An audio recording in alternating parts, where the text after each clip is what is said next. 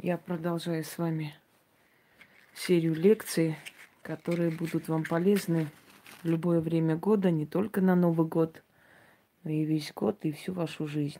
И, быть может, вы многое почерпнете для себя и также воспитаете своих детей, чтобы они в этом мире были победители. Хочу вам сказать, что в детстве... Как-то мой дед, разозлившись на меня, сказал: бросить бы тебя к волкам. Моя бабушка добавила: тогда она вернется вожаком стаи. Я думала, это ее слова, потом оказалось, что это такая поговорка есть. Старинная. Ну, как бы там ни было, мои предки... все время планировали мое будущее, мою жизнь. Видимо, видя мой характер, они знали. Меня еще называли кипящее молодое вино, которое ищет себе выход в этой жизни. И что мне придется очень трудно в этом мире, потому что я слишком любознательна, я слишком многое хочу узнать. Здравствуйте, рано. Я слишком... Буэнос ночис. Хотя нет, наверное, уже не ночь. И, наверное, я слишком порядочна. Слово «слишком» не очень применяется к слову «порядочность», но все-таки есть и слишком порядочные люди. Люди, которые порядочны даже к тем, которые этой порядочности не заслуживали. Но в любом случае. Более всего мы в этой жизни жалеем о том, что растрачивали бесценные слова дешевым людям. Вот это единственное, о чем мы жалеем потом в своей жизни,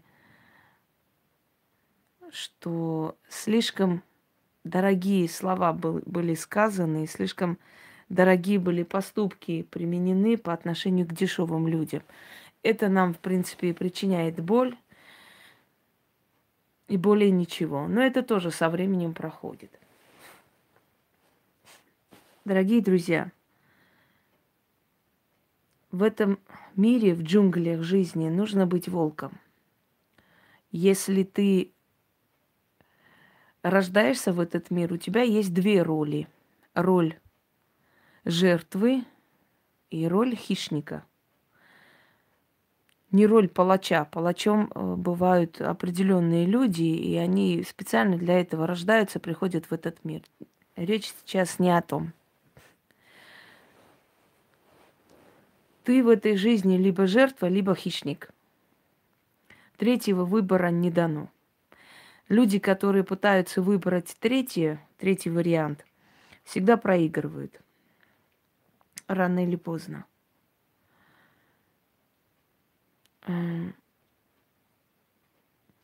Кем быть?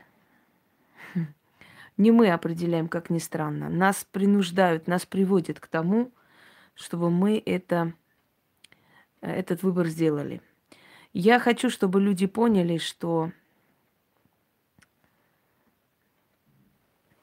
роль хищника не означает быть каким-то... знаете, вульгарным быдлом. Почему-то некоторым женщинам кажется, что вот роль хищницы – это такая вот шваль, такая женщина-вамп, такая женщина-шлюха, извините за выражение. И это и есть, собственно говоря, роль хищницы в этой жизни. Вот она хищница, она грызет зубами себе дорогу, она... идет вперед и прочее, прочее. Нет, это тут к хищникам абсолютно никакого отношения подобное поведение не имеет. Более того, я вам скажу, что подобные личности, они, как правило, порою жертвы.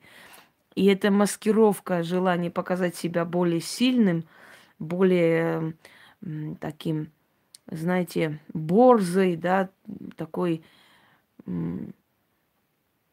бесстрашные и прочее, это, как правило, маска. Такие люди трусливые, и стоит им просто на них нажать чуть-чуть, и они сразу превращаются в абсолютное ничтожество.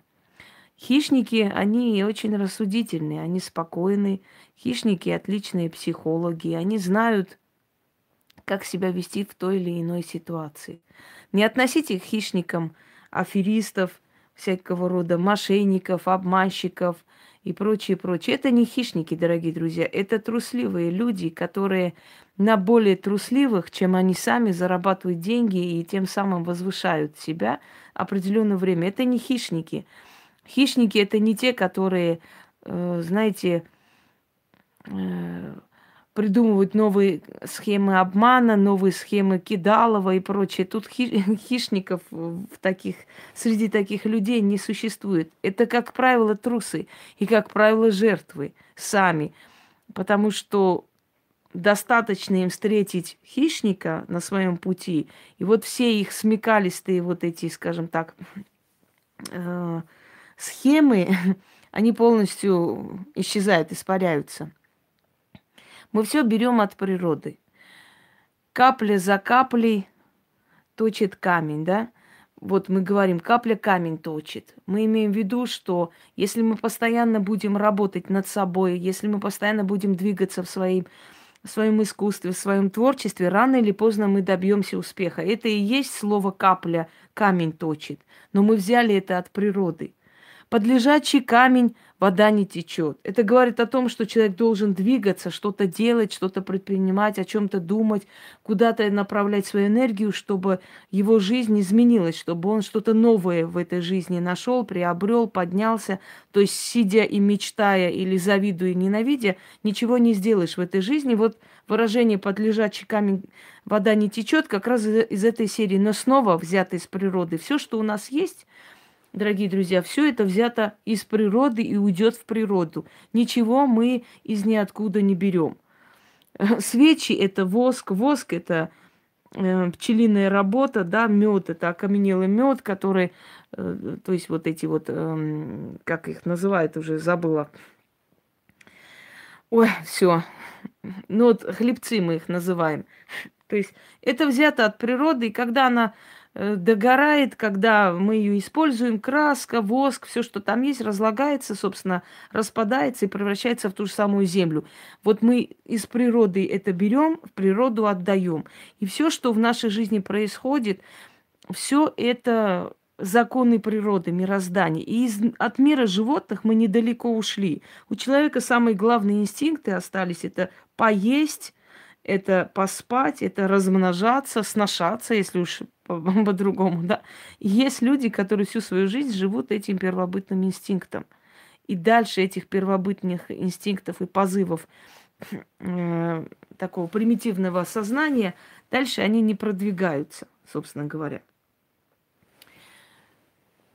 Если вы хотите достичь истину жизни, вам не обязательно ходить в какие-то специальные школы, философы, эзотерики, еще что-нибудь. Вам достаточно просто быть наблюдательными и смотреть в мир, что в мире происходит, вы очень многое поймете. Когда вы говорите для себя, что у вас нет денег, вам тяжело и прочее, пройдитесь по городу. Посмотрите на здание города, на торговые центры, банки и так далее. И скажите себе, вот это все сначала. Первая реальность, которая была в голове у людей, у человека определенного, потом эта реальность воплотилась в жизнь. И стало это домом, стало это банком, стало это парком. Это же кто-то проектировал, кто-то чертил сначала в голове, потом на бумаге, а потом это построил и сделал. Правда ведь? Сюда вложены деньги. Люди, которые работали там, они получали за это деньги. Это все деньги, это все имущество. Откройте в себе вот этот, ну, не люблю это слово, но приходится применять вот этот канал удачи. Открывайте тем самым, что допускайте до своего мозга, что в этом мире возможно подняться, возможно с нуля начать. Всегда, когда говорят «я на нуле», я говорю «ноль». Это прекрасная цифра. С нуля можно начать и стать миллиардером. К нулю можно прибавить 10, 20, можно 30 нулей прибавить, понимаете? И из нуля вы можете сделать очень многое в этой жизни. Не нужно говорить о том, что вы не можете ничего, потому что у вас ничего нет. У вас есть мозг, у вас есть сознание, у вас есть разум. Я говорю к тому, что все вначале появляется в голове, в разуме, а потом уже воплощается в жизнь. Мы говорим о плохих мыслях и о хороших мыслях. Мы все время боимся хороших, плохих мыслей. Дорогие друзья, знаете, когда сбываются ваши мысли, хорошие и плохие? В тот момент, когда вы в них верите. Пока вы в них не верите, они не работают. Ни хорошие, ни плохие мысли. Вот если у вас есть плохие мысли внутри, и вы просто гоните их, либо не обращайте на это внимания, но пришли мысли, какие-то картины, ушли, они никогда не сбудутся. Как бы вы чего ни боялись, если эту мысль вы допустили не ближе, чем до своего подсознания, оно не получится. Вот как только вы поверили в это, у вас это получится, потому что внутри нас есть определенная реальность. Внутри каждого человека есть целый мир. И в этом мире творятся такие страсти, которые потом переходят в эту жизнь, понимаете? В этой жизни появляется только в тот момент, когда человек в это поверил. Если человек верит, что он обанкротится, что он что у него в жизни произойдет крах, вот есть у него какие-то причины бояться чего-либо, и он боится этого, он об этом думает, он верит, что это реально и возможно, с ним это случится. Если человек в это не верит, он может в пустыне Сахара выжить, потому что он уверен, что у него все получится, что у него есть еще внутренняя сила это все преодолеть. Дорогие друзья, многие жертвы катастроф, катаклизмов и так далее, когда находили после, да, кораблекрушения и прочее, эти люди умирали не от переохлаждения, эти люди умирали не от каких-то ран, не от чего-то там весомого, что могло бы их убить, то есть, ну, вот какие-то раны полученные, которые несовместимы с жизнью, и вот они умерли. Эти люди, основное количество этих людей были абсолютно не повреждены, то есть их тело не получило никаких ударов, ничего, у них сердце остановилось. Основное количество людей, жертв вот таких вот происшествий, там, катастроф, катаклизмов, может быть, терактов и так далее, основное количество людей умирали от страха, они поверили в то, что они умрут, и они умерли. Они верили в это, понимаете? Они допустили до себя, до своего сознания, что это конец, все, спасения нет. А вот люди, которые были в самых страшных ситуациях, потом рассказывали о том, что внутри них была вот 100% такая уверенность: я не умру. Не может быть, чтобы это был конец моей жизни. Я должен дальше жить. Я не верю, что это все. Этого быть не может. Они не допускали, они не хотели верить, что это конец, что они умирают, что выхода не будет. У нас рядом жил один дед. Никулин у него фамилия была. Сергей, по-моему, Александрович, насколько помню. Очень такой здоровый мужик. Он даже женился под 80 лет второй раз после смерти жены. Такой аристократичный весь. Он был...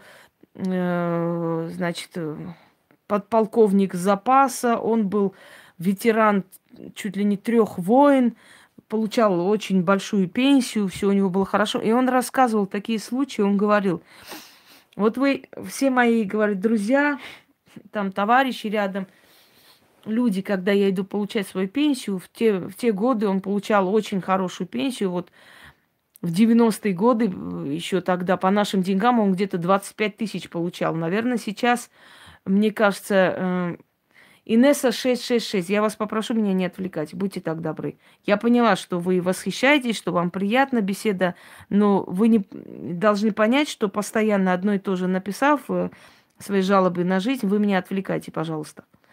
Значит, он говорит, все с завистью смотрят, что у меня такая большая пенсия и все такое. А кто-нибудь знает, что я в этой жизни прошел? И он рассказал, что много раз был на грани жизни и смерти. И один раз, говорит, был такой момент, когда после бомбардировки, это в 40-е годы, он служил в морском флоте, после бомбардировки корабля, в общем, все это рассыпалось, люди плыли по морю, практически никто не выжил, и он остался со своим другом в какой-то маленькой лодке посреди моря. Северного моря. И мы, говорит, ждали помощи 11 дней. У нас уже не было вообще запаса воды, мы уже последние допивали, уже не было сил терпеть. И я его все время подбадривал, что мы здесь не умрем, мы обязательно выживем, не нужно, не сдавайся. И говорит, ночью я проснулся от выстрела, он застрелился, он не выдержал. И через 3 часа, говорит, я увидел на горизонте корабль, который его спас. Понимаете, это вот представьте, что прошел человек. И какая сила воли нужна железная, чтобы не сдаваться до последнего. Достаточно было тому человеку ждать 3 часа. А быть может, он не был нужен в этом мире, и его убрали с дороги этого человека, как слабого друга, понимаете? Убрали. И как только его не стало, пришла помощь ему самому. Может и так быть. Иногда бывает, что в нашей жизни, когда мы находимся рядом с человеком недостойным, не заслуживающим ничего, рядом с этим человеком нам ничего не дают. Но достаточно нам уйти, отойти от этого человека подальше, и судьба начинает сыпать нас всеми подарками мира. И мы начинаем удивляться, почему? Ну, раньше я точно так же работала, делала. Почему?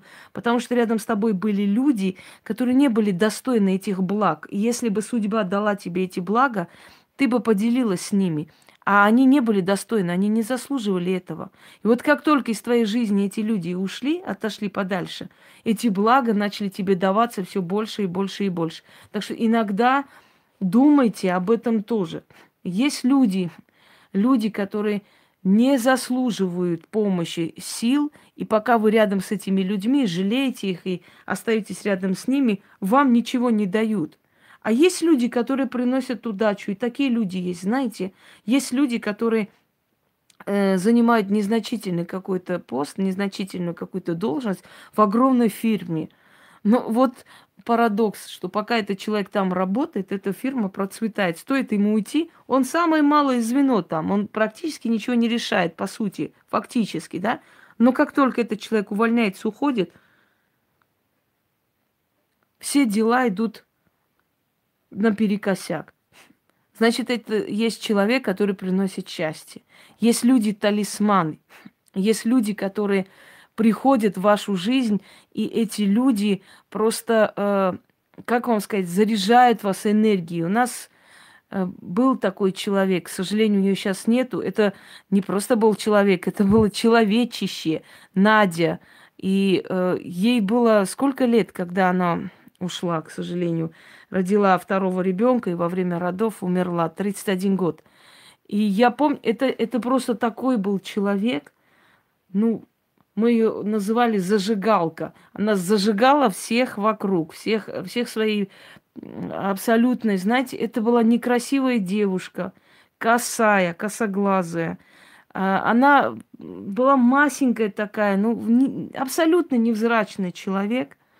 Но она так нас тащила везде и всюду. Мы, ругая ее, матеря ее, шли на эти горки кататься. Ни к чему, зачем это нам надо было, я не знаю. Взрослые были женщины уже. Но она нас тащила туда, понимаете? Она нас вытаскивала, вытягивала. Это было просто, ну, чудо человека. Мне жаль, что в этом мире вот мало знают об этой женщине. Она очень мало прожила. Но, к сожалению, да, вот так вот забрали быстро. Это замечательное просто чудище, чудовище, которое мы обожали, любили. Она не была красавицей, еще раз говорю. У нее он мужеподобный, как мальчишка. Ничего такого не было, чтобы в толпе заметить этого человека. Но внутри нее был целый мир. И этот человек вытаскивала из депрессии, помогала, объясняла. Этот человек готова была кормить, поить всех подряд, содержать у себя дома. Это замечательный был человечек. Но она ушла, к сожалению, понимаете? Вот бывают такие люди, которые приносят просто счастье на этот свет. Счастье всем, кто их знает. Друзья, подруги, там, родственники и так далее. И когда этого человека не становится, в этом мире становится меньше тепла, добра. Уже некому идти вот со своими проблемами. Оригинальные бывают люди. Поэтому не всегда думайте, что все люди, которые встречаются на вашем пути, это какие-то проклятые, мрачные, несчастные. Просто мы чаще всего обсуждаем плохое, чем хорошее, для того, чтобы это плохое не повторить. Но вы уж не думайте, что мир – это просто пристанище самых злобных и самых плохих людей. Если человек на улицу вышел, мерзнет, если женщине некуда с ребенком уйти, поверьте мне, что в любом случае найдется множество людей, которые соберутся, спросят, что случилось, в чем дело, почему, чем помочь. Есть добрые люди. Но от того, кто вам встретится, все-таки зависит ваш внутренний мир. Понимаете? Если вы человек злобный, вам могут встречаться постоянно подобные личности. Если вы боитесь обманываться, если вы боитесь боли, вы будете это притягивать. То есть вы верите в это, что все люди – дерьмо. И вот дерьмо к вам и притягивается на самом деле, поверьте мне.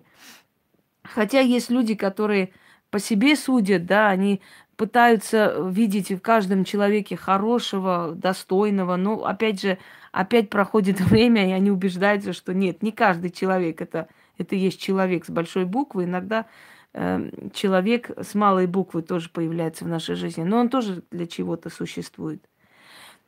Не бойтесь жить. Многие люди боятся жить. Они не понимают, что эта жизнь нам дана просто один раз. И мы должны каждый день своей жизни сесть планировать, что мы хотим сегодня сделать. Посмотрите на себя со стороны. Если вы не можете себя вести в этой жизни, по жизни вести за руку, то представьте, что это не вы, что это другой человек. Вот на себя посмотрите со стороны. Знаете, как оценивающим взглядом, что вы из себя представляете, сколько вы привносите в этот мир, что можно с вас поиметь, одним словом, какие у вас есть таланты, что можно использовать. Садитесь, планируйте свою жизнь, поменяйте резко, задавайте себе часто вопросы. Почему я с этим человеком? Вот какая польза?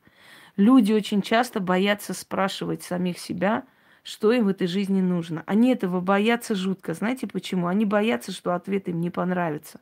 Выход в этом мире есть всегда, только не каждый выход нам нравится. Не каждый выход нам нравится. Для того, чтобы обеспечить себя в будущем достойной жизнью, нужно вначале мучиться, нужно пойти в музыкальную школу, нужно день и ночь играть на пианино, если у тебя есть музыкальный слух, если ты музыкант. Нужно эти бесконечные репетиции, а значит, себе нужно во многом отказывать, а значит, нужно не досыпать, а значит, нужно ехать рано утром, чтобы успеть на эти все репетиции и так далее, да? Нужно мучиться для того, чтобы потом ты стал известным, знаменитым музыкантом. Если ты танцор, нужно все ноги себе отбить день и ночь, перед зеркалом танцуя определенные там, оттачивая свое мастерство, чтобы ты выглядела достойно, а не выйти нелепо кривляться там в разные стороны и так далее. Если ты писатель, у тебя просто интеллектуальное мучение идет, понимаешь? Ты сутками сидишь, ты ищешь правильные какие-то фразы, ты хочешь, чтобы твоя книга была не просто там какой-нибудь любовный роман для домохозяек. Ты хочешь, чтобы твоя книга жила в веках, а значит, ты должна вкладывать в эту книгу очень большой смысл, очень много знаний. Ты должна написать интеллектуальную книгу, а не какую-нибудь хрень собачью. Если ты ведьма, ты должна думать, какие нужные вещи дать миру, научить людей, что нового, что сильного дать людям, чтобы люди могли почувствовать разницу, чтобы люди могли поменять свою жизнь, и чтобы ты среди этих всех могуев, колдушек и прочих-прочих засверкала своим умом, стала особенной. Выйти из этого ряда, выйти, чтобы тебя просто заметили. Это интеллектуальное мучение, это труд. Понимаете, дорогие друзья?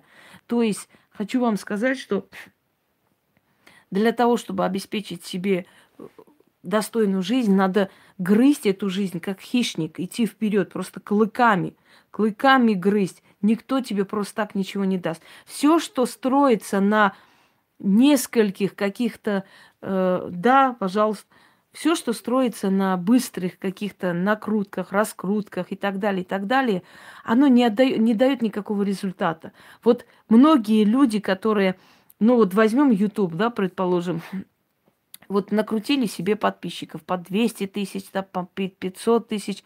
Сейчас везде заказывают вот эти кнопки, золотые кнопки, серебряные.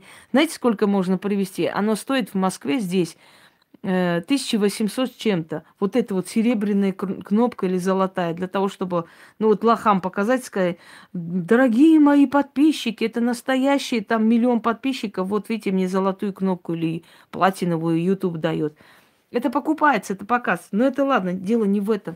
Дело в том, что от накрученных людей, которые абсолютно случайно пришли на твой канал, абсолютно никто, ты не получишь ни духовного тепла, ни какой-то благодарности, ни силы, ни материальных благ, в конце концов. Никто не оценит твой труд, никто не собирается прийти просто не тебе, а вам. Это раз. Если вам хреново, это ваше личное дело. Не нужно в форуме это писать. Это два. Именно поэтому через некоторое время эти люди, которые вроде бы, да, со стороны, кажется, собрали огромную аудиторию, вот заходишь, смотришь, какая-то хрень, вообще хрень несет какую-то ахинею просто.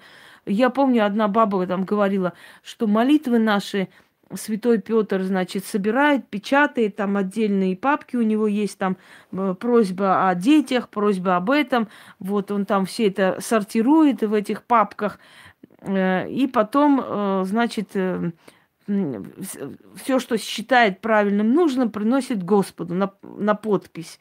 Вот я когда это посмотрела, я смотрю, там столько тысяч подписчиков, это просто было нигде, не можно личный вопрос задавать, нигде и никогда на моих прямых эфиров личный вопрос до конца своих дней задавать нельзя. Все. Я смотрю эту ахинею. Во-первых, я понимаю, что дураков очень много. И, как говорят, знаете, дуракам везет, да, у них везде свои. Потому что, ну, чего-чего, а вот именно дураков всегда можно объединить против умных. Это однозначно. Значит, второй вопрос. О чем речь, я уже забыла. Все, отвлекли. Так, все, заношу я в черный список, потому что я устала. Вот видите, все. Стоило одному дураку зайти сюда, и все. Есть армянская поговорка: один дурак камень кинул через овраг, и 100 умных не смогли оттуда вытащить. Вот то же самое, реально. Вот как сделают, уже невозможно.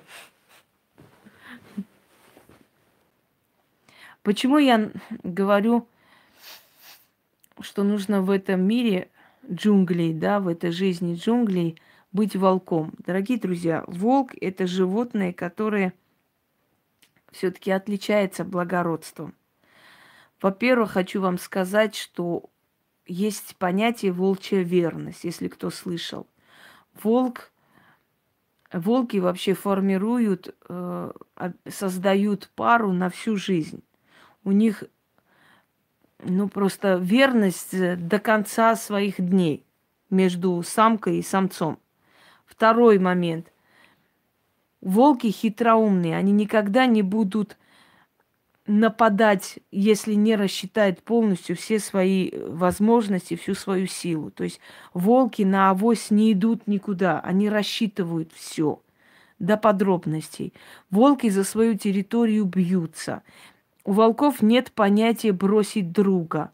Они не оставляют раненого друга, и вопреки вот всяким глупым легендам о том, что волки съедают своих раненых собратьев, это неправда. Они не съедают их, они не убивают их, они убивают тех, которые переступили их законы. Кроме того, волки за свое потомство порвут кого угодно. Они для своих детенышей, они вообще обожают щенков, они для них создают все условия. У волков сплоченность. Волки слушаются вожака. Это и есть, скажем так, их основная причина их удачливости. Всегда людям казалось, что вначале впереди волчьей стаи идет вожак. Очень большая ошибка и большое заблуждение. Я хочу вам сказать, как внучка охотника опытного. Я вам сейчас объясню, как идут волки. Вначале идут двое телохранителей. У животных построено общество не хуже, чем у нас, и, может быть, не может, а 100 раз разумнее, чем у нас с вами. Волчьи стаи вначале идут телохранители. Они обнюхивают территорию, подготавливают для того, чтобы сзади шел вожак. Они его страхуют с собой. Вожак идет третьим или четвертым всегда. И не всегда поймешь, кто из них вожак. Он может быть самый малый из них, но самый агрессивный и самый сильный. Вначале идут телохранители, потом идет вожак. Дальше идут посреди вот в этой цепочке, значит, после вожака идут самки, альфа-самки, главные самки. Потом идут более слабые самки. Потом идут более взрослые волки, то есть более старые, которым нужна защита. И цепочку смыкают молодые, сильные волки, опять же телохранители. Они создают такую цепочку, чтобы защитить слабых посреди вот этой шеренги. Они туда, значит, ставят самых слабых, незащищенных, для того, чтобы в какой-нибудь опасный момент тут же повернуть с двух сторон и защитить их, понимаете? Они создают такой круг сразу, закрывают собой щенят, самок, закрывают собой старых и смыкают вот эту шеренгу, смыкают эту цепочку сильные. Сильные идут впереди, сильные идут сзади и по бокам, чтобы на всякий случай страховать свою стаю. Хотя им бояться особо некого, но бывают всякие моменты. Так вот, во время охоты на волков есть такой трюк, который делают охотники. Спасибо, вас также. Они вешают красные флажки. Красные флажки – это напоминание огня. Говорят, что волки огонь, вообще красный цвет, видят каким-то в другом своем таком видении, и это их очень пугает. То есть волки боятся огня, хотя хочу вам сказать с большим сожалением, что волки не боятся огня, и много было случаев, когда возле костра они вытаскивали людей оттуда, стаскивали и съедали. Так что это не первый раз я это слышала. У нас в детстве мы очень любили рассказы о волках. Был такой армянский писатель, есть, но его нет, его книги остались, Вахтанг Ананян. Если кому интересно, рассказы о волках. Там столько интересного.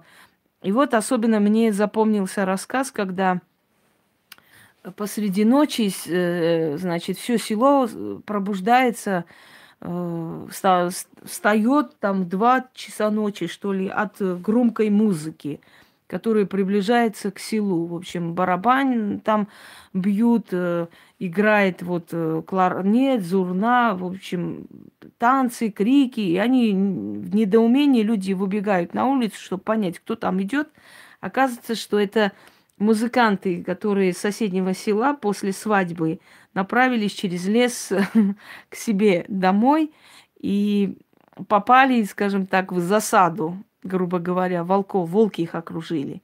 И для того, чтобы их прогнать, они начали очень громко играть музыку, ну вот, насколько возможно. И волки к ним не приблизились. Еще одна особенность. Волки боятся того, что не могут объяснить. То есть громкого звука, вот эти кричащие, да, особенно зурна, он вот такой голос кричащий, зурны. Это говорит о том, что они осторожные звери, которые не приблизились.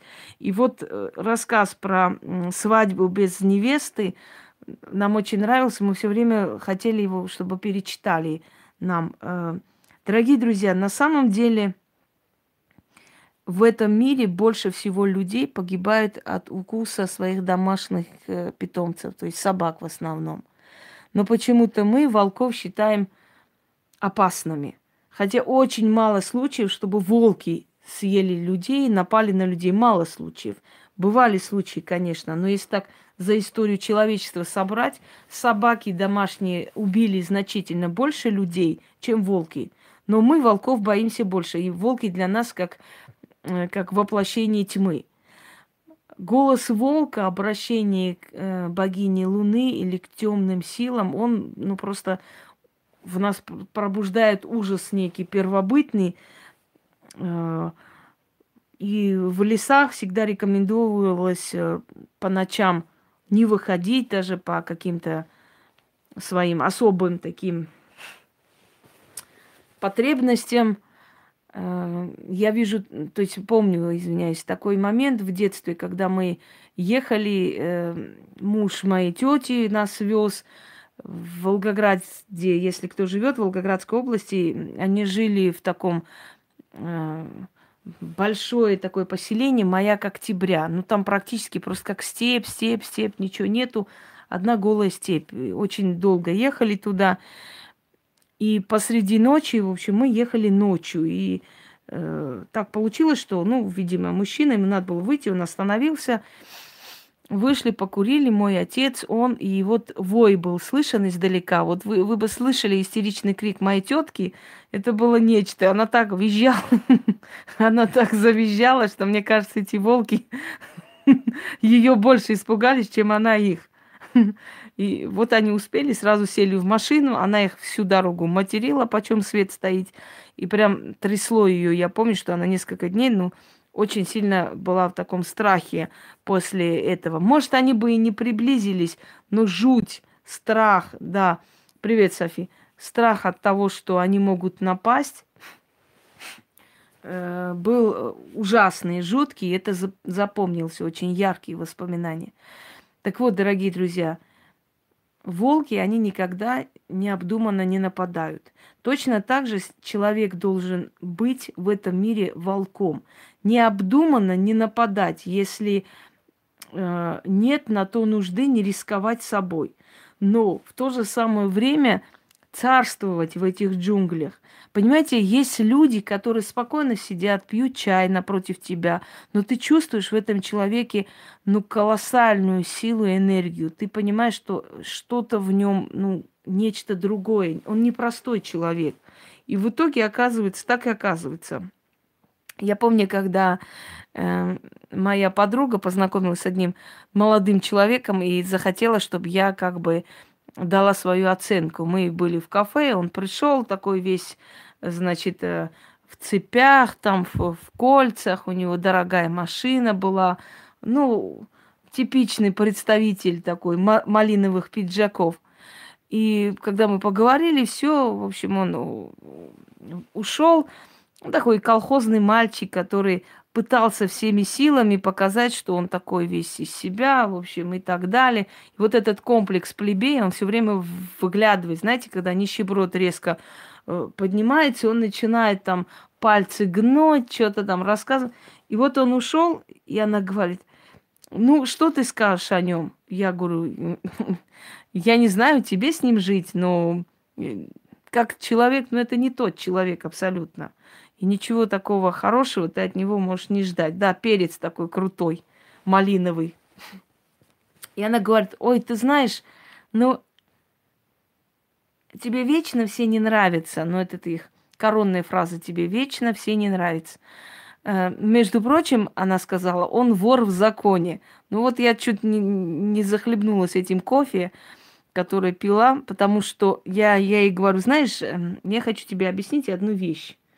Никогда в жизни ни один вор в законе не будет такой ряженый, весь в бриллиантах ходить, в такой дорогой машине, там подъезжать, заходить в кафе, поверь мне.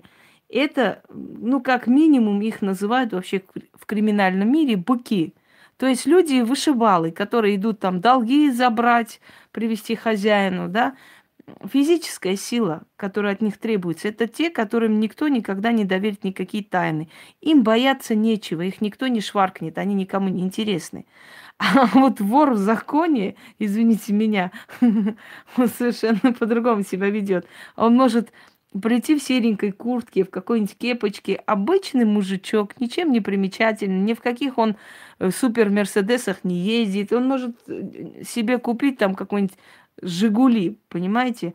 Но он руководит огромной индустрией, такими людьми. Такие люди приходят и садятся, и с ним как бы имеют дело. Его слово в таких местах проходит, что тебе и не снилось. Поэтому давай не будем сейчас мы сочинять сказки про воров в законе, которые в малиновых пиджаках, значит, километровыми цепями приходят и садятся в кафе и начинают на весь мир кричать, какие они крутые воры. Так вот, дорогие друзья, хищник, он разумен. А вот такие вот шкафы малинового цвета, они, как правило, жертвы, и они трусливы. Женщина, которая подчиняется тирану, женщина, которая боится его, женщина, которая все время переживает, чтобы он не кричал, не позорил, женщина, которая боится от него уйти. В общем, впадает в зависимость страха, знаете, парализует человека страх. Вот бывают моменты, когда женщина много лет парализована этим страхом, терпит это все, думая, что выхода нет. Ну вот нет выхода иного. Но поступает такой момент, то есть наступает, извиняюсь, когда человек уже выходит из себя. Есть переломный момент в подсознании. Вообще у нас от нормального сознания до безумия, знаете, полшага. У человека психика настолько нежная, настолько просто, как вам сказать, уязвимое, что вы даже представить себе не можете. То есть мы не контролируем свой внутренний мир. Мы можем много чего говорить. Я сильный человек, я все перенесу. Но человек может сойти с ума, например, увидев кровь.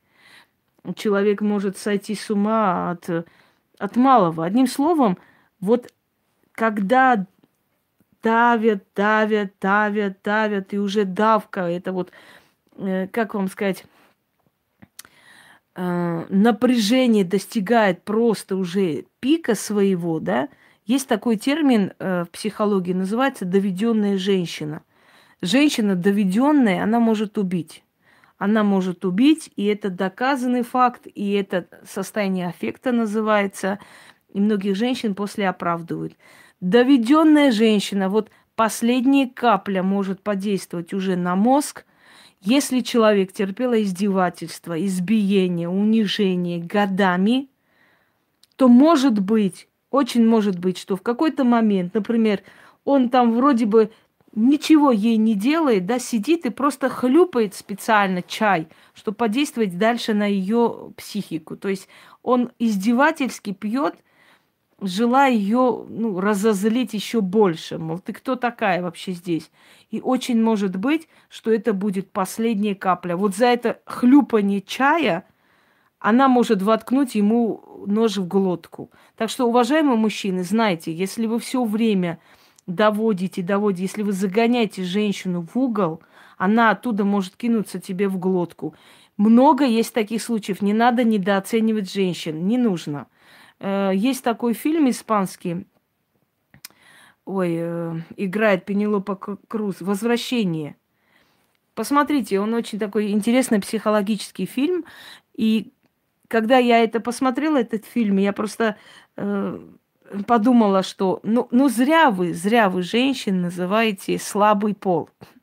Вы зря считаете, что женщина такая бедная, несчастная, знаете, особо, и зря вы считаете, что вы можете глумиться и издеваться до такого состояния, и причем делать это безнаказанно.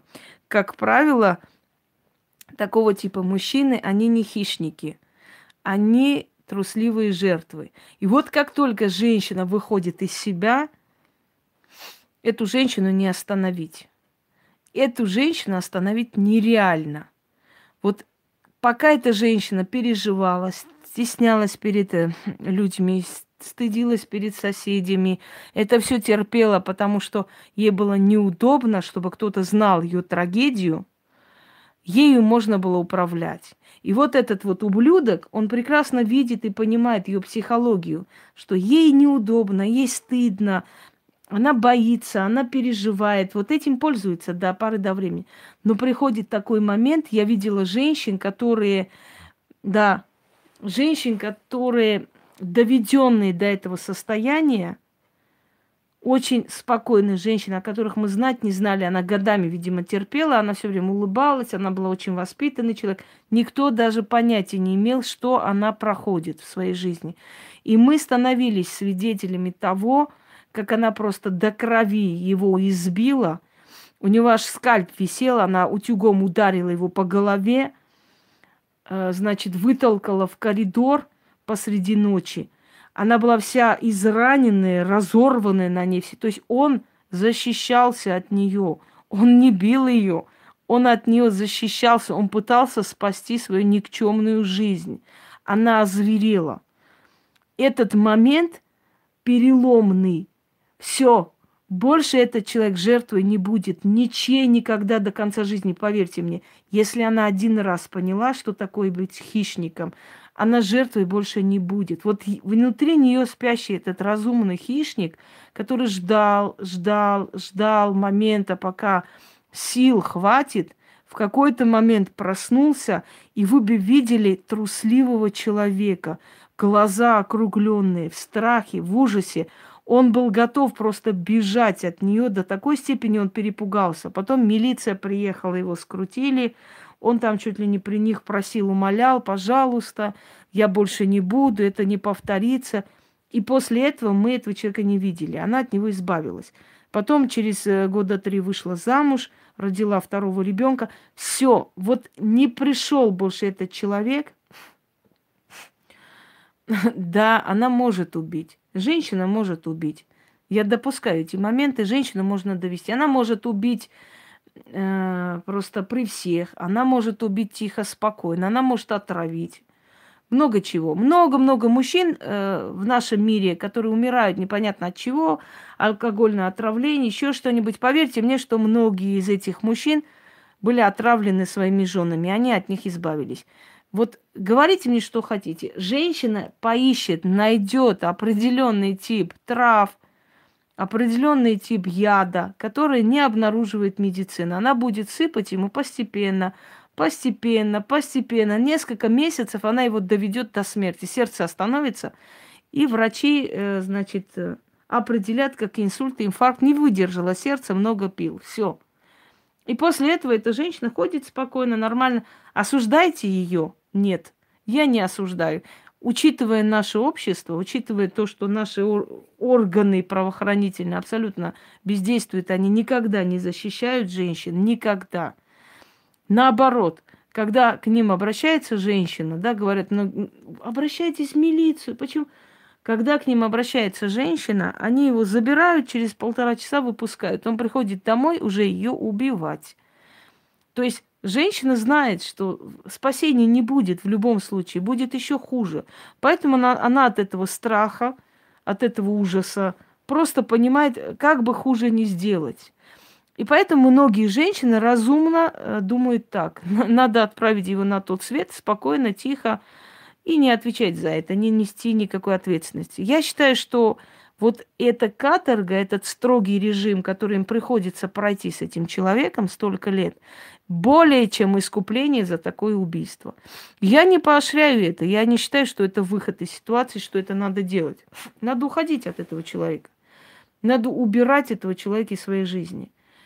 Не надо терпеть до последнего, потому что обязательно это закончится смертью. Не нужно быть отважными, сильными, считая, что ты сможешь, ты выдержишь, и ничего с тобой не будет. Женщина просто превращается со временем в старуху. Она от этих мучений, страданий выжимается, понимаете? Ее душа умирает. Потом ей очень тяжело вернуться к жизни. Но в любом случае, так вот, переход этого момента от жертвы в роль хищника, он прекрасен. И после этого человека никто не может ни довести, ни, скажем, властвовать над этим человеком. Потому что внутри этого человека проснулся хищник. А хищник, если проснулся, он больше никогда спать не будет. Следующий момент. Каждому хищнику нужны жертвы. Если вы считаете, что сильный человек силен просто так для себя, вы очень сильно ошибаетесь. Сильный человек будет питаться энергией слабых. Сильный человек питается энергией слабых и правильно делает. Еще раз говорю, это не касается того, чтобы, знаете, не сравнивайте с хищниками. Некоторые вот такие люди, которые с кармана крадут, карманники, щипачи и прочее, они тоже себя считают хищниками по жизни, такими крутыми. Нет, это трусливые жертвы. Они в любой момент просто перед более сильным будут присмыкаться. Это не хищники. Хищная натура – это человек. Мы всегда говорим, да, вот такой вот она человек, она всю жизнь хотела, чтобы перед ней поклонялись, особенно актрисы, особенно светские такие женщины, особенно сильные личности. Они всегда хотели рядом мужчин, которые перед ними преклонялись. То есть они должны были быть их болельщиками, их поклонниками, понимаете? И это хорошо. Основное количество людей – это серая масса. Серая масса жертв. И эта серая масса жертв должна служить для хищника. Вот. Видите, да. Она должна служить этому хищнику. А как вы хотели? Вы хотите, чтобы все человечество было знаменитым, сильным, умным. Не всем дано. Не каждому дан ум, не каждому дан интеллект, не каждому дана смелость грызть эту жизнь зубами и продвигаться вперед, понимаете? Не каждому дана трудоспособность, стремление, желание подняться. Не каждому. Если каждый человек будет президентом, министром, певицей, там, актрисой, общеизвестной, то а кто будет работать-то? Именно на заводах, именно в шахтах, правда? Поэтому любому государству, любому обществу нужна серая масса. Нужны те, которым серая масса будет поклоняться, которым будет серая масса, как вам сказать, болеть будет за них, да, и очень многие пытаются отделиться от этой серой массы и перейти от жертв в категорию хищника. Но не у всех это получается, потому что изнутри, если хищника внутри нет, дорогие друзья, нереально, чтобы человек поднялся, чтобы человек удержался, и человек остался на такой вершине. Хищниками становятся только те, которые сами пробивают себе дорогу. Слушайтесь мои слова. Сами. Многие женщины, приезжая в Москву, ищут какого-нибудь папика, не знаю, спонсора, какого-нибудь дяденьку, какого-нибудь богатенького мужика. И считают вначале, что они очень умные, разумные, а мы с вами дураки и не умеем жить. Но проходит некоторое время, этот папик устает, находит какую-нибудь более такую с большими силиконами, и ее, значит, отправляет туда, на эту помойку, откуда взял. И через некоторое время она присоединяется обратно к этой серой массе, собственно, откуда она вышла. И ничего не добивается. Очень многие жены олигархов, очень многие жены известных таких богатых людей, да, умерли в безвестности. Их то убили, то они там полностью опустились, начали пить и так далее, и так далее. Почему?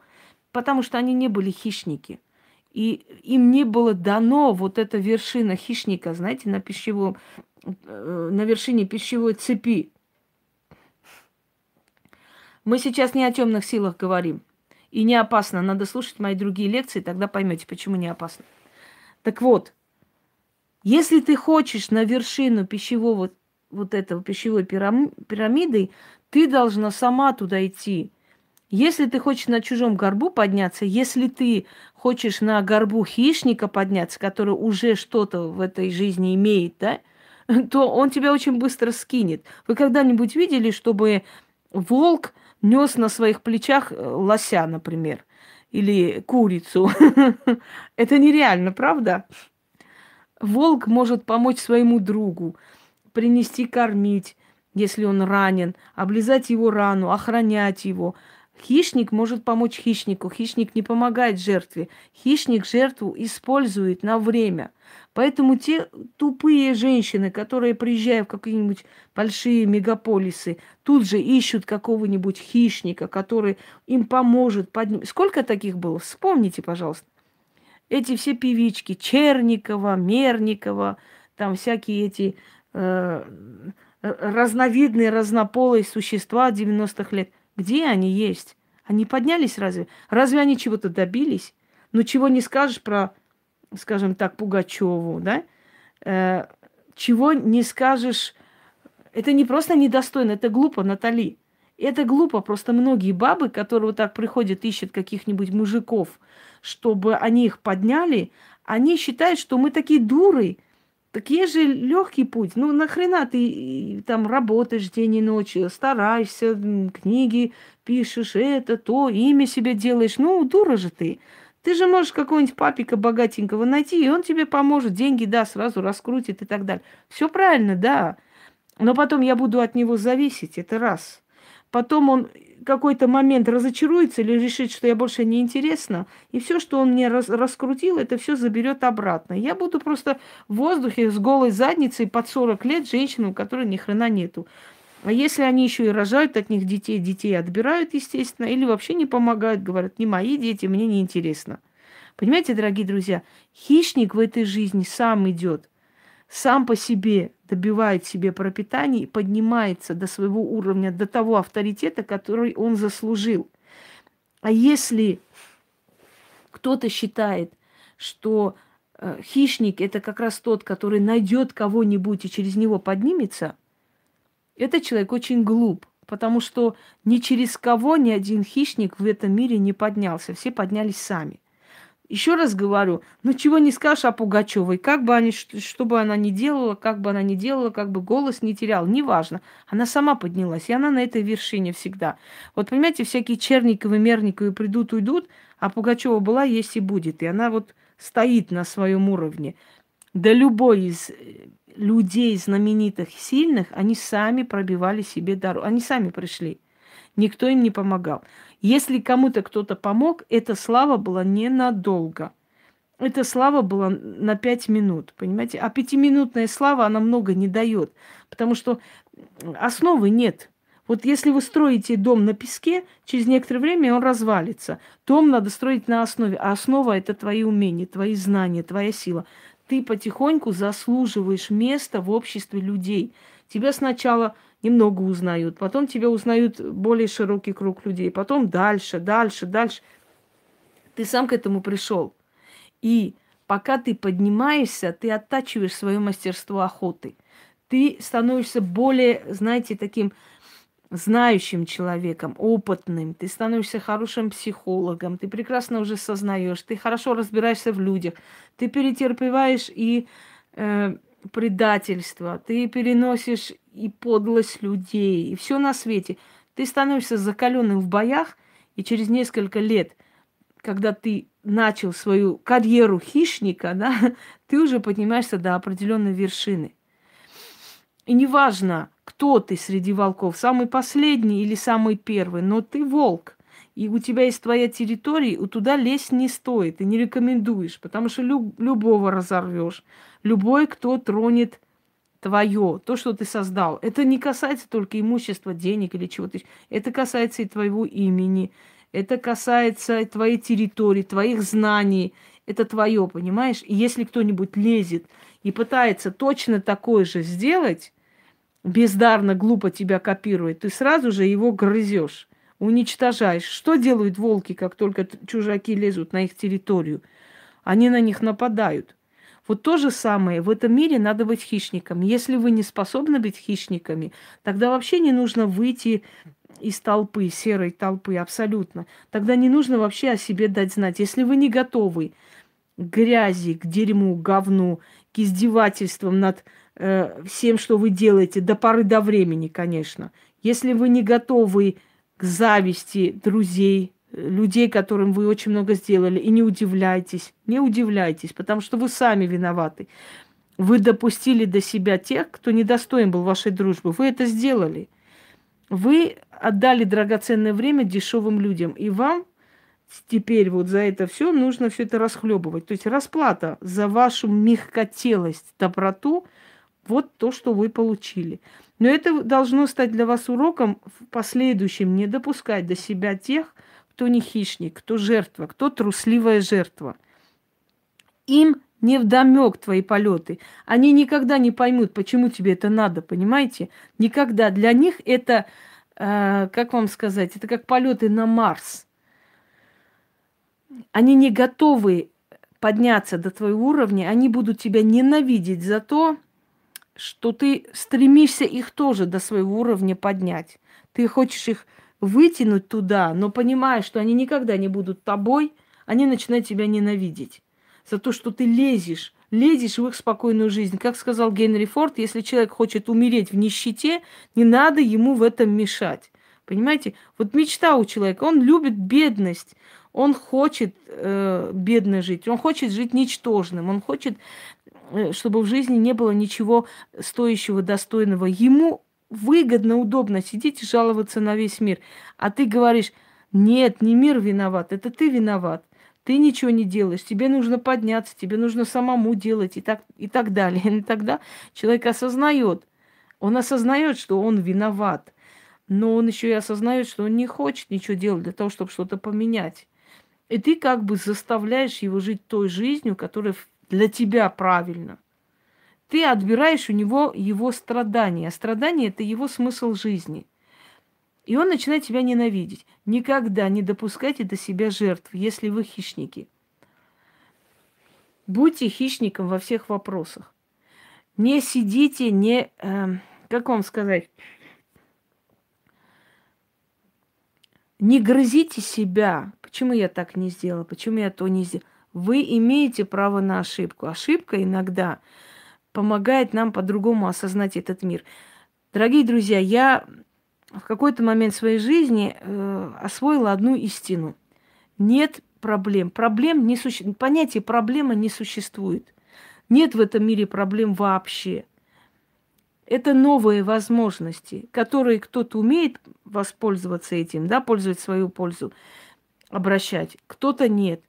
Вообще в этом мире, во Вселенной, проблем не существует. Поверьте мне. Когда... у меня на работе начались вот неприятности, как всегда, была очень активная, и я всегда сталкиваюсь с завистью. Меня приняли в музей, и я вела очень такие интересные экскурсии и все такое. И я начала замечать зависть своих коллег. Они пытались меня укусить по-разному, по-всякому. Но несколько раз приходили и говорили, скажи, пожалуйста, вот про этот случай, что ты там рассказывала, я хочу тоже вот что-то такое сказать. Значит, набрасывала быстро вот мои слова, как нужно там говорить, рассказывать. Когда приходили, говорили, а можно вот у нас экскурсии поведет там девушка, мы не знаем ее имя, у нее такие черные длинные волосы. Это им жутко не нравилось. И я поняла, что мне там не место, что, сплетни начались, неправильные такие... некрасивое поведение началось, знаете, и самое интересное, что наши директора, вообще наши руководители, они очень любят жополистских людей и очень не любят людей сильных, разумных, скажем так, тех людей, которые чем-то даже превосходят их, да, их это напрягает, им нравится... тупоголовые люди, с ними им приятнее.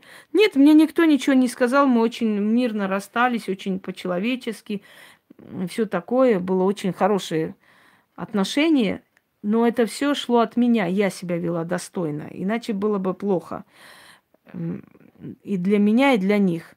Но закончилось это тем, что я поняла, что я все равно отсюда уйду, понимаете?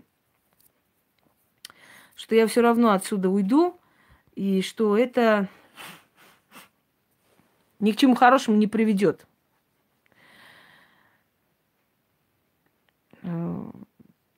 Но из-за того, что, скажем так, я поняла, что эта работа уже не по мне, и мне надо будет уйти, я начала задумываться над тем, что поехать в Москву. То есть я давно об этом думала, и я поняла, что мне все-таки надо туда уже ехать, наверное. Здесь не получается мне найти себя и применить свои знания. Не идет мне здесь ничего. И вы знаете, хочу вам сказать, что это было очень большим толчком. И я сейчас думаю, если бы в этом музее меня очень хорошо приняли, если бы в этом музее я задержалась бы, если бы в этом музее я заняла бы какую-то должность, да, и работала там, скажем, на зарплату 1015 и так далее, и я бы до сих пор там сидела, меня бы мир просто не узнал. Так вот, о чем речь? Нет проблем в этой жизни, есть новые возможности. Если вас выталкивает из этой работы, значит, впереди у вас лучшая работа. Если человек вас мучает, издевается, унижает вас, значит, вам нужно просто уйти от этого человека и встретить достойного того, кто вас полюбит, кто будет с вами по-людски обращаться. Понимаете, то, что мы считаем проблемой, на самом деле это новая возможность. Я вам как-то рассказывала о том, что была женщина, которая не хотела выйти замуж, она была абсолютно сексуально, скажем так, холодная, вообще не понимала, для чего это, как это. Ей было это неинтересно. И родители переживали, что она, наверное, так и помрет девственной, абсолютно ей не интересовали мужчины. Она любила эти скачки. И однажды во время скачек упала, ударилась очень сильно, сломала ногу, но ударилась настолько сильно, что испытала чувство оргазма. Вот так вот удачно она упала. И она поняла, что это такое. После того, как вышла из больницы, она начала встречаться с человеком. У нее поклонников было дофига, очень красивая дама. И в скором времени вышла замуж. Она сказала, если бы я тогда не упала, если бы я не почувствовала вот это состояние, да, я бы, наверное, до конца жизни так бы не поняла, что такое любовь и вообще эти все сексуальные отношения. Мне это было неинтересно. То есть вот эта проблема, удар резкий, сломленная нога, привели к тому, что человек устроил свою личную жизнь. Иначе она так бы и померла, абсолютно не считая нужным, скажем так, делать какой-либо шаг, да, на пути к этому. Вот. Итак, дорогие друзья, первый закон хищника – это лично сам выгрызай и открывай себе дорогу в жизнь. Это первое.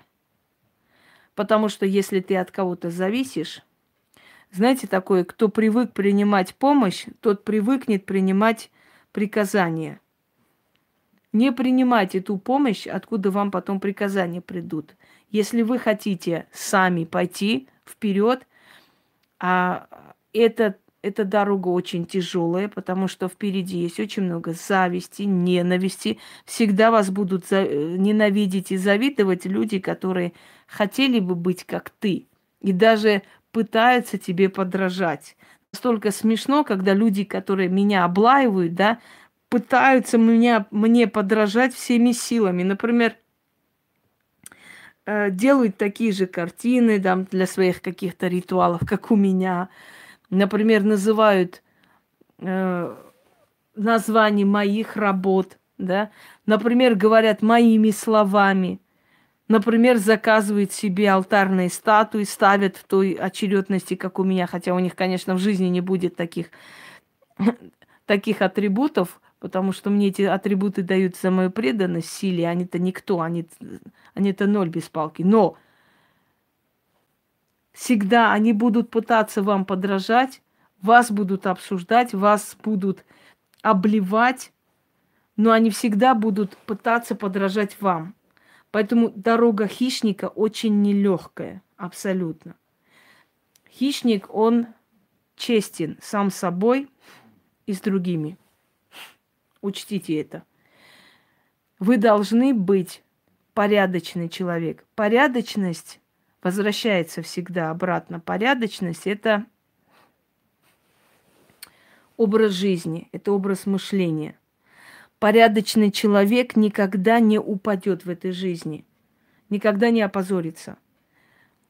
Выгодно быть порядочным, потому что Вселенная любит честных людей. Будь честен и с собой, и с другими, с людьми. Не юли, не выворачивайся наизнанку, не пытайся там что-то по-другому представить. Говори как есть. Третий момент. Отодвигай от себя людей, которые жертвы по жизни, которые вечно от тебя что-то хотят, которые вечно от тебя чего-то ждут, которые дружат с тобой ради выгоды. От этих людей отойди подальше. Эти люди предадут тебя и скажут о тебе абсолютно противоположное в любой момент, как только ты уже невыгодна им, как только ты неинтересна. Лучше нравится прайду львов, чем стаде баранов. Это древняя поговорка. Никогда не стремитесь нравиться примитивным людям. Примитивные люди не способны оценить ваши знания, вашу силу, ваше рвение. Вы для подобных людей будете безумцем, потому что они на это никогда не решатся. И каждая трусливая личность будет тебя называть человеком, который не в себе, которому делать нечего, которому больше всех надо и прочее, прочее. Они никогда не поймут ваши сильные поступки, потому что они на такие поступки не будут способны никогда. Естественно, это чувство плебейства, это чувство второстепенности очень обидно для них, и они пытаются каким-то образом очернять тебя, поднять себя, себе самооценку. Мол, это не то, что там сила, это просто глупость, это безумие. Ну, нормальный человек вот этого не сделает, ему это не надо и так далее. Не пытайтесь нравиться стаде баранов. Нацельтесь на стаю, то есть на прайд львов всю свою жизнь. Нравьтесь сильным личностям. Если ваши поступки нравятся достойным, сильным людям, людям самодостаточным, которые уже к своему возрасту много чего добились в этой жизни, значит, вы молодец. Стадо баранов никогда не будет вас, знаете, ценить и видеть вас какую-то уникальность, потому что для этой уникальности они еще не доросли, у них не тот мозг.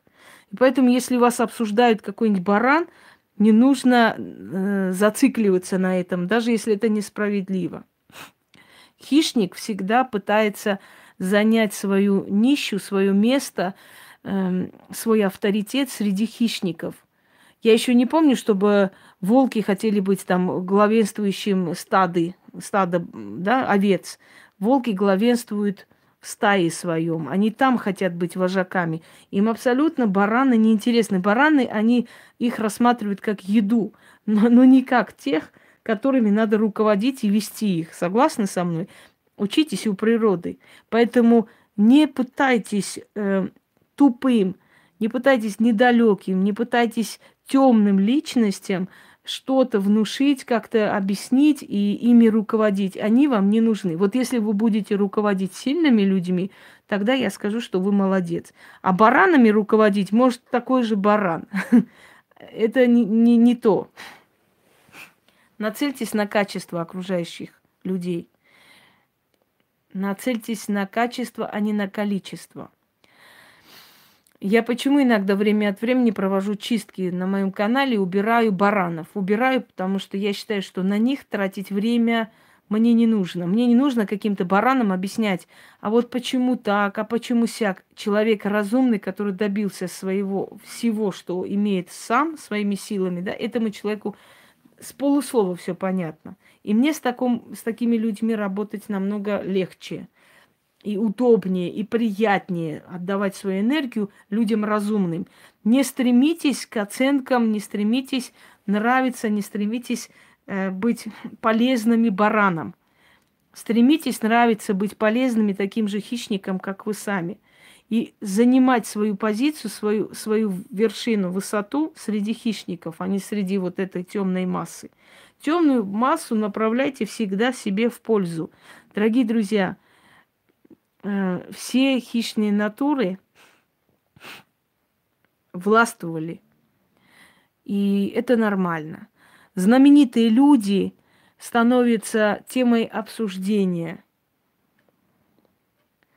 Я не знаю, что приходит вам в медитациях. Может, вы там обкурились чего-нибудь, и вам в медитациях пришли коровы, собаки и так далее. Мне ваши медитации абсолютно неинтересны. Медитация – это игра разума, и не всегда самая правильная. Обсуждают знаменитых людей миллионы. И миллионы хотят быть на их месте, но никто из них не желает столько же работать. Вот вы вдумайтесь просто. Миллионы людей, да, и несколько сотен тысяч всего лишь в мире людей, которые известны. Одни есть очень известные, вторая известность такой средней категории, да. Есть люди, известные в определенных сферах и так далее. Но их очень мало по сравнению с теми миллионами людей, которые приходят в этот мир, рождаются в безвестности и уходят. Так вот, так должно быть. Не могут все миллионы быть голливудскими звездами, не могут миллионы быть сильные ведьмы, не могут миллионы быть знаменитые писатели и так далее. Пошла нахер отсюда. Медитация. Давай, иди медитируй дальше. Вообще, если мой тебе совет, если ты жабу найдешь мексиканскую, облизнешь несколько раз, у тебя такие будут галлюцинации, что там, может быть, красных коров летающих еще увидишь во время медитации. Пришла овца со своими этими уставами сюда. Так вот.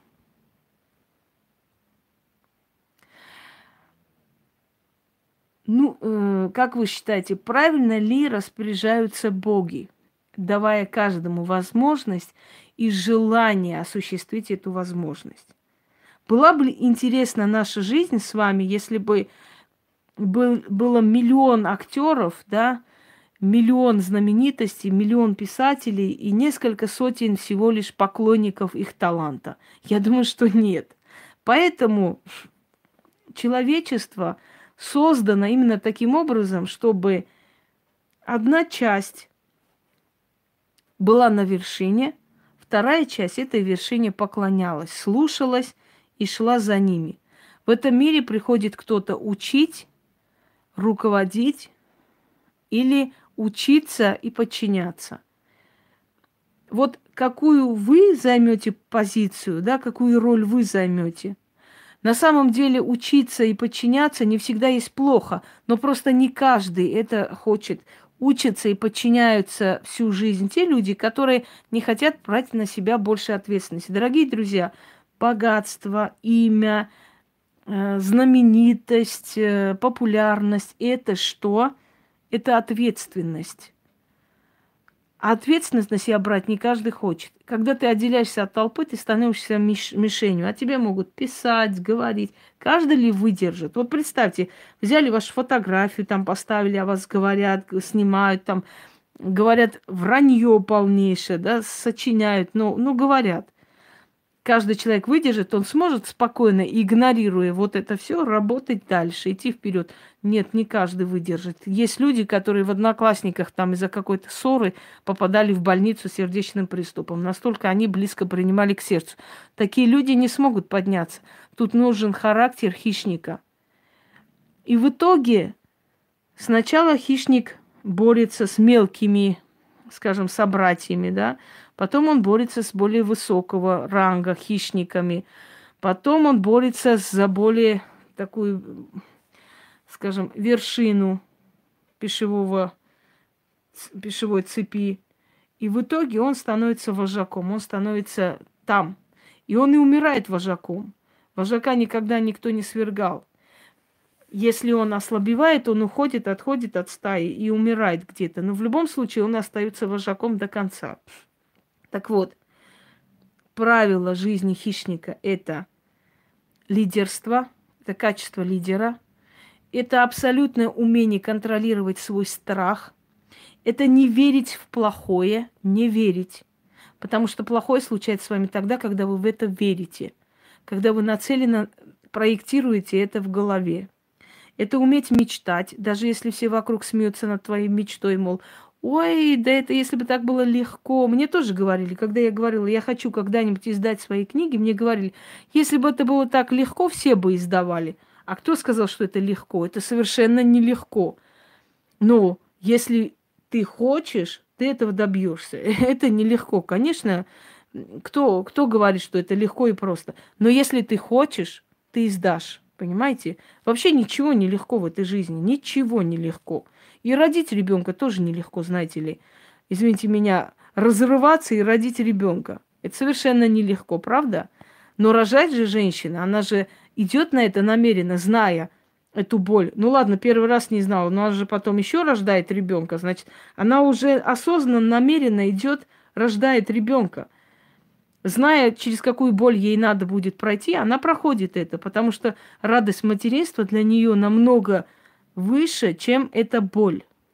То есть всегда, когда у вас в жизни боль, знайте, что эта боль вас спасет в дальнейшем от более сильной боли. Такого не может быть, чтобы вы сильно хотели и ничего не получалось. Значит, вы неправильно это делаете.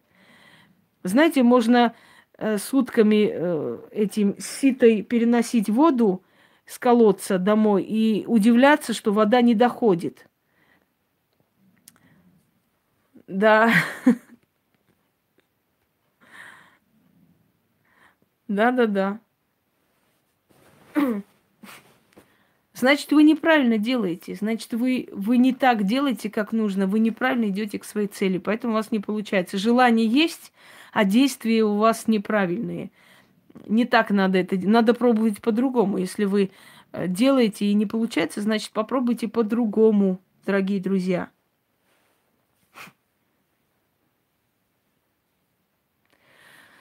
Я рада, что смогла вам помочь. Следующее. Не надеяться ни на кого. Знаете принцип ННН? Никогда никому не верь. Верь только себе. Все, что ты хочешь, знаешь только ты. Кто ты есть на самом деле, знаешь только ты. Что тебе пришлось пройти в этом мире, знаешь только ты. Никому ничего не доказывай. И никогда никому не верь до конца. Даже самой себе не верь. Потому что ты тоже можешь иногда выкинуть такое, что сама не рада и удивляешься, как у тебя такое могло выскочить, да? И как ты могла на такую глупость пойти. И самое главное, если ты хочешь быть хищником, значит, ты уже хищник, дорогие друзья. Если ты боишься этого понятия хищник, значит, ты жертва. И более никто. Не обязательно нам всем быть мировыми звездами, знаменитостями и так далее. Но достаточно нам всем быть в своей сфере сильными, и наша жизнь уже будет достойной. Понимаете, мы должны создать имя для себя и для своих детей, для своих поколений. Мы должны создать себя сами, своими руками. Первое имя нам дают родители, а второе имя мы себе сами даем. А третье имя нам дает мир. Вот таким образом мы и живем нашу жизнь. Так что бросьте меня волкам, и я вернусь вожаком стаи. Это вполне реальная вещь. Нужно в этой жизни себя поставить. Себя поставить, но делать это самим, не через кого-либо. Всем удачи, всех благ. Хищники мои.